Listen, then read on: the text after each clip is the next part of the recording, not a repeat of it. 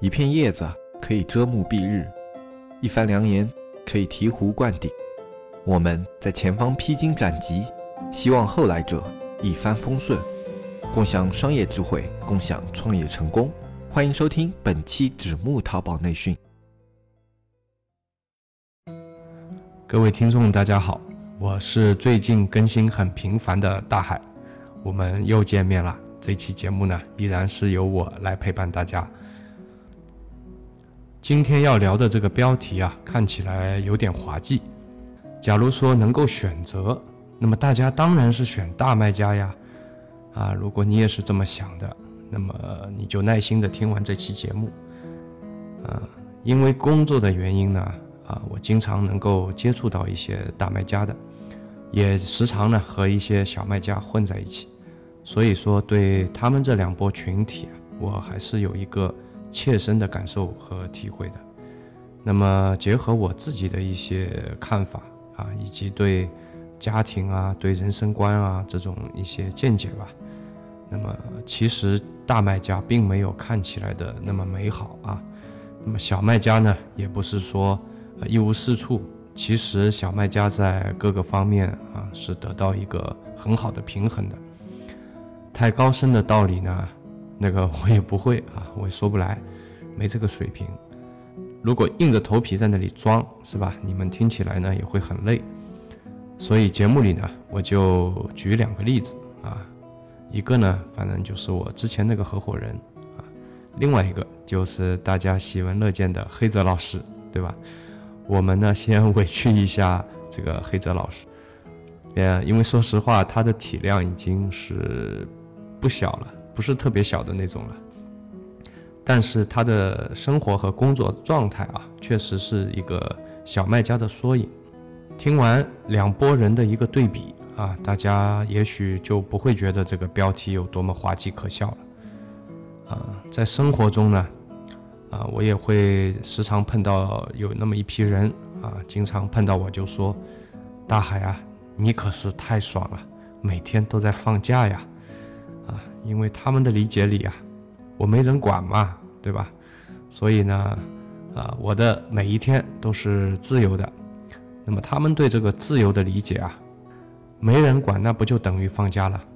实际上呢，我有多惨，是吧？你们之前的节目应该也听到了，呃，活得跟个狗一样的是吧？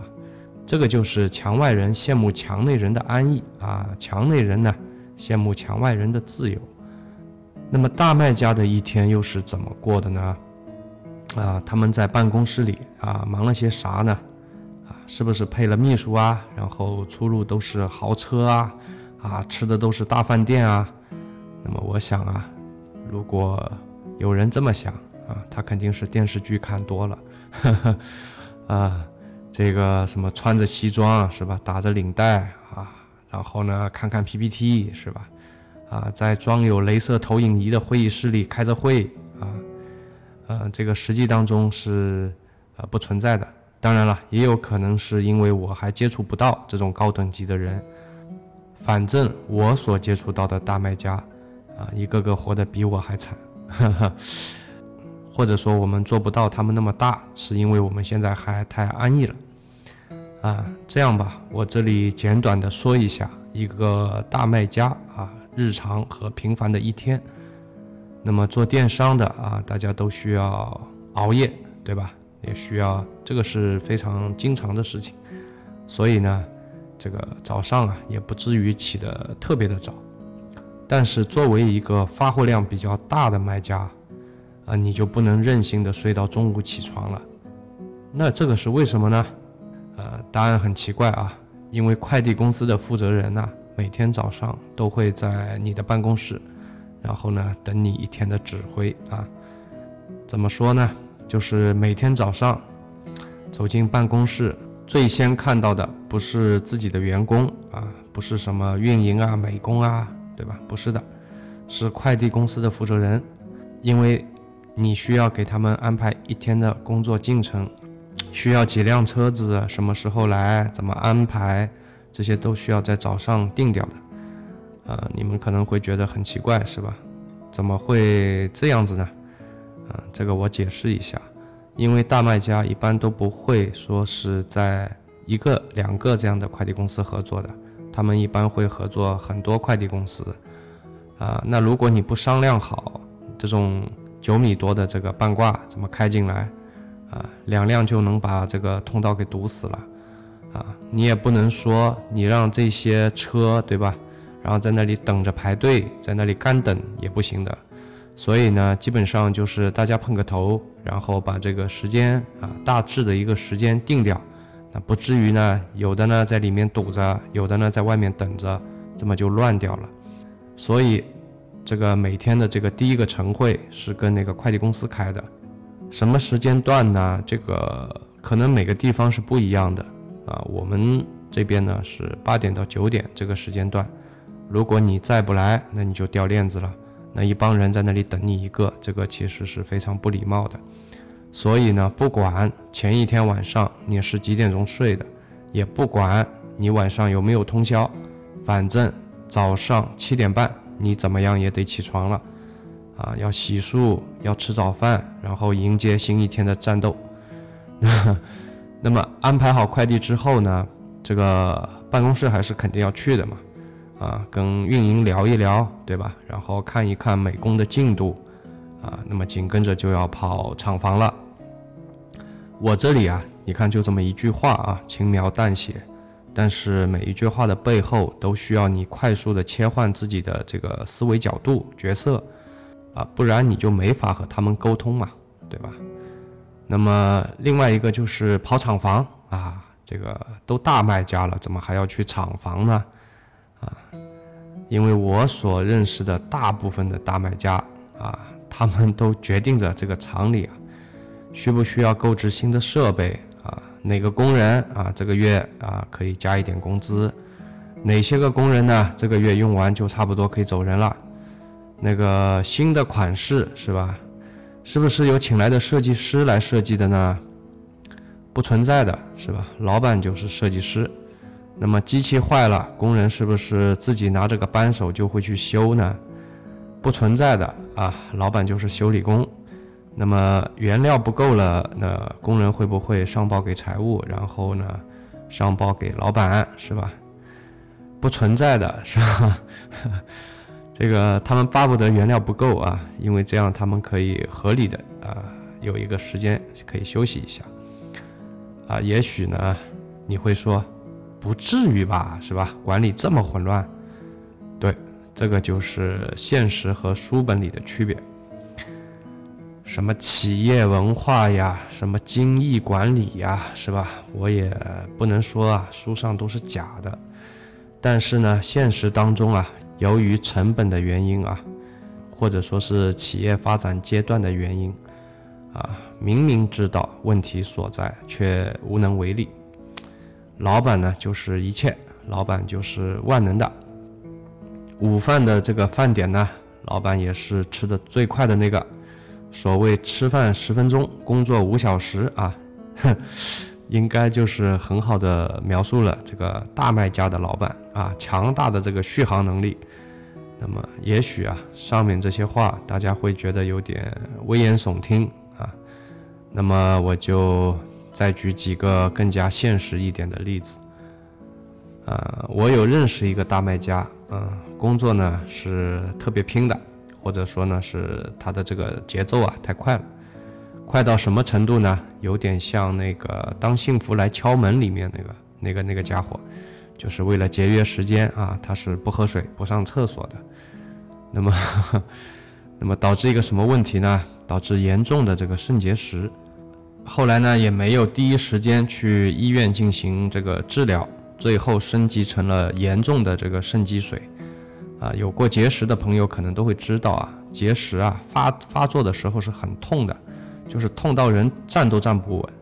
那么这个铁打的兄弟啊，终于在这个严重的这个肾积水的这个疼痛下，对吧？实在也是扛不住了，没法再工作了，好被送到了医院里去。啊，住院的啊，一进医院就住院了。啊，那么万幸啊，如果他再晚那么一点点去医院的话。他那个肾就保不住了，那么这个大卖家年营业额在五千万左右啊，他就是我上面描述的那个万能的老板当中的一个缩影吧。什么都要管，是吧？什么都要顾啊，什么都要操心。而他呢，也不是唯一的一个万能的老板啊，蛮多的，或者说大部分的啊，基本上都是他这个样子。那么还有一个例子呢，是这家店营业额在要高一点，在八千万左右的一个店铺。双十一的时候，啊，就是去年啊，双十一的时候，老板通宵在这个办公室啊打这个快递单。大家可能会说，哎呀，这个怎么要老板去干嘛，是吧？多没有价值，可以完全交给客服去做啊。呃，那么我也是一样的问题。说实话，我也在问他，我说你不是犯贱吗？是吧？你这个干嘛呢？啊，这样对待自己。那么他是怎么说的呢？因为要这么多的订单啊，要去面对啊，短时间内，那么客服呢，最多是把这个单打出来，他们是不会去考虑这个单走哪个快递公司更便宜这个问题的。啊，他们要的就是速度啊，速度干完，速度下班，速度休息。所以呢，他为了省那个快递这个差价啊，照他说啊，他干一天可以省不少的钱。那么在这一个多星期时间里面啊，我看着他吃在办公室，睡在办公室，累了对吧？就趴在桌子上，饿了就泡一碗泡面，居然让他活下来了啊。那么忙完那一波双十一啊，忙完那一波双十一啊。我看他的脸上都已经没什么血色了，呃，如果你觉得这个很夸张啊，那么最后我再给你讲一个更加夸张的。这个人呢是个小伙子，啊，穷苦出身，白手起家，一路打拼过来的，啊，他没有受过高等教育，也没有读过太多的书，那么他有时候跟我们一起这个聊天的时候啊，他就会说那个大海啊。我这个最大的亏啊，就是没读书。那么我呢，一般都会这样劝他：我说兄弟，你放心，这个书读了跟没读一样。但是他还是觉得啊，这个高等教育很重要。那么我们都是觉得狗屁不如啊，顶个球用。那么，呃，扯回来啊，那么他呢是格外珍惜自己能够做到今天这个规模的。照他的原话说呢，就是他们云南人啊，什么苦都能吃，啊，什么活都能干，只要能苦到钱啊，改变自己的这个命运，改变家里的命运，那么再苦再累啊，这一切都是值得的。啊，这位再苦再累，一切都值得的兄弟，在厂里面晕过三次，最严重一次是晕过去以后就那个小便失禁了啊。就大家就不要，大家听到这里就不要笑，真的就是，这是一个你们可以想象，这是一个为了自己啊能够改变家里、改变自己命运的一个人，为了自己的梦想那么一个人，已经拼搏到这个地步了。我觉得不是一个什么可笑的一个事情。所以说，呃，我们这一帮人在知道这个事情的时候，平时其实大家都特别。喜欢开玩笑的，啊，但是大家知道这个事情的时候，没有一个人笑，大家都去医院看他，没有一个人笑，非常严肃。那么，为什么会在厂里晕过去呢？后来他在医院里说，啊，他说他电脑玩不过我们，所以呢，他需要在产品上更加的这个努力，啊，那么事实也是的，他和工人呢吃在一起，工作在一起。他自己会经常的去检查这个每一个要发出去的货，啊，这样才能确保他的客户啊拿到这个东西的时候是满意的，能够给他一个好的评价，啊，能够给他介绍新的客户，啊，能够啊回顾他的店，啊，他做的规模呢也不是特别的大，但是也已经超过啊九成以上的这个买家了，呃，照他说，他靠的不是别的，就勤奋。就这两个字。如果你们觉得在电脑面前学一些什么旁门左道啊，敲几下键盘啊，点几个鼠标就能成为一个大卖家，那么还是早点醒醒吧。好的将军，对吧？都是在战场上厮杀出来的战士。我所认识的大卖家都是在一线非常勤奋、非常努力的那些人。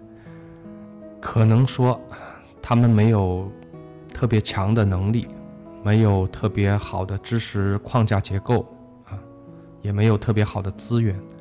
但是呢，我们在羡慕他们的营业额的同时，一定也要记得，在中国这个人比机会多的地方，成功不是那么随便，也不是那么容易的。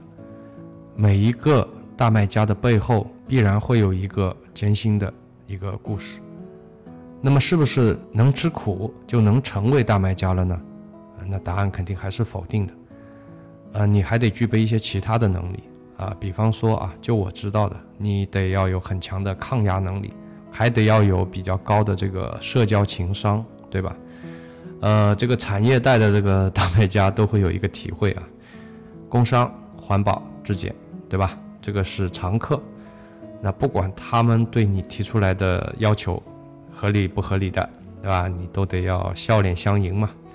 这得罪了任何一个谁，你这个厂就别办了啊，你这个公司也就别开了。所以说，违法违规的事情肯定是走不远、做不大的，啊，因为你做大了，就有无数双眼睛盯着你，对吧？有的时候你也不知道你得罪谁了，他们就会匿名举报你偷税漏税，对吧？这些事情呢，节目里也不也不方便说，啊，那个情节跌宕起伏，简直可以拍电影啊。那么对于公司里面的这个员工呢，啊，也许有有些人会觉得，啊，老板肯定可以对他们的呼之即来挥之即去的。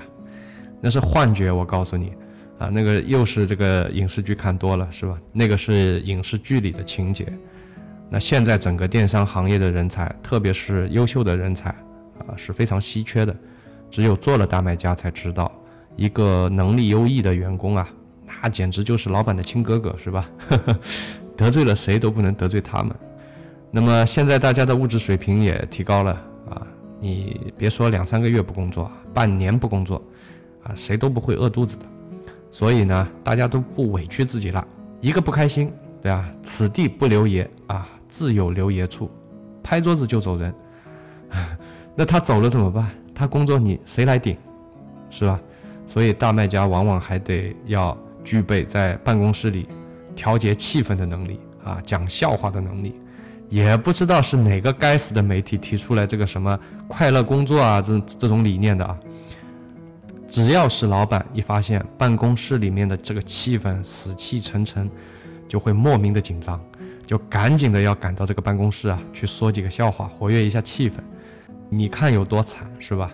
所以呢，这个说了那么多的不好啊，难不成对吧？做一个大卖家就一无是处了？啊，那倒也不至于啊。最起码呢，啊，你在供应商那边，你能够受到前所未有的尊重感、尊贵感。那个和小卖家那种爱答不理的嘴脸呢，完全是两副景象。而且呢，你在供应商那边的账期可以特别的长啊，谈得好，一年不在话下。但是正因为有了这个账期啊，这个也成也萧何，败也萧何。有些大卖家也不知道自己到底是亏了钱还是赚了钱，只能凭着这个第六感去感知一下啊。这个到现在为止，咱们是赚了还是亏了？感知凭第六感了，导致一个非常可笑的这个现象呢，是每年的过年前，产业带上都有好多的大卖家卷铺盖跑路，也会有很多的这个新闻媒体报道啊，什么某某店铺又跑了，大家可能会觉得奇怪啊，难道你就不能控制一下风险吗？难道你就不能在平时算算账吗？真不好意思啊，真的是算不清的，而且真的也是没这个空去算，啊，也可以说是他们的水平低啊。但只有你自己做过了才知道，呃，媒体中的高水平啊，你要做做到的话，那是该多难。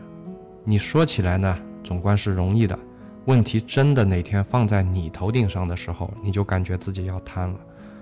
付出了那么多啊，所有的一切。也就是为了什么呢？狠狠的赚一笔嘛。那如果不是狠狠的赚一笔，那还不如去做一个小而美的店铺呢，是吧？但是这个比例有多少呢？啊，我不敢说别的行业，我只能说我熟悉的，哪怕有一半百分之五十，谢天谢地磕头了，那剩下的一半是什么样的呢？那么有蛮多一部分是这个屏障，对吧？就是就做了一波左口袋进右口袋出嘛。那么这个还算是不幸当中的万幸了。那么还有一些不幸的呢，就赔的卖房子卖田，卷铺盖跑人。啊，什么都有，所以呀，说到这里，那么这个大卖家啊，并不像看起来那么好。我之所以说了很多大卖家的不好啊，隐去了很多大卖家的这个优点，是因为我觉得有可能大部分的人呢，心理预期呢，大卖家都是占尽这个优势的，大家都是心神向往的。那么说说这些缺点呢，也可以让大家冷静的啊。去看待这个问题，最后还要补充一点，啊，有些人很重视自己的这个一天一周啊，能够跟家人共处多久，是吧？啊，那么如果你也是这种人呢，那么千万不要去做一个大卖家。创业的最大的一个谎言就是所谓的平衡好家庭和工作，这个事情在理论上绝无可能实现。啊，何况你还要去做一个大卖家，一个销量极高的店，会占据你所有的时间，家庭是没法兼顾的。啊，我的这个合伙人啊，三个月见一次他的孩子，他家就生了一个男孩，三个月见一面。对，就是从孩子出生到现在，差不多就这个节奏，三个月见一面。那我觉得很多人是。啊，这个内心柔软啊、温暖的人是做不到的。那么，除非你的这个创业项目啊是什么，和那个你老婆开一个什么六个月就会要倒闭的什么咖啡馆之类。那如果你真想玩一票大的，家庭和工作，这将会是一个单选题啊。啊，说了一些沉重的，那么我们接接下来呢，就聊一聊小而美啊。那小而美呢，也不是一无是处，是吧？小而美，小而美啊，美就很重要啊。只小而不美呢，那么就吃饭会成问题啊。那饭都吃不饱，啥都别谈了，是吧？那美是不是特别难做呢？相对于大卖家来讲啊，容易太多了。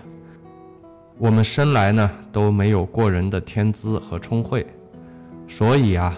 如果你不是一个野心家啊，坚持把一个行业做精做深，那么基本上大概率的你能够成为一个小而美。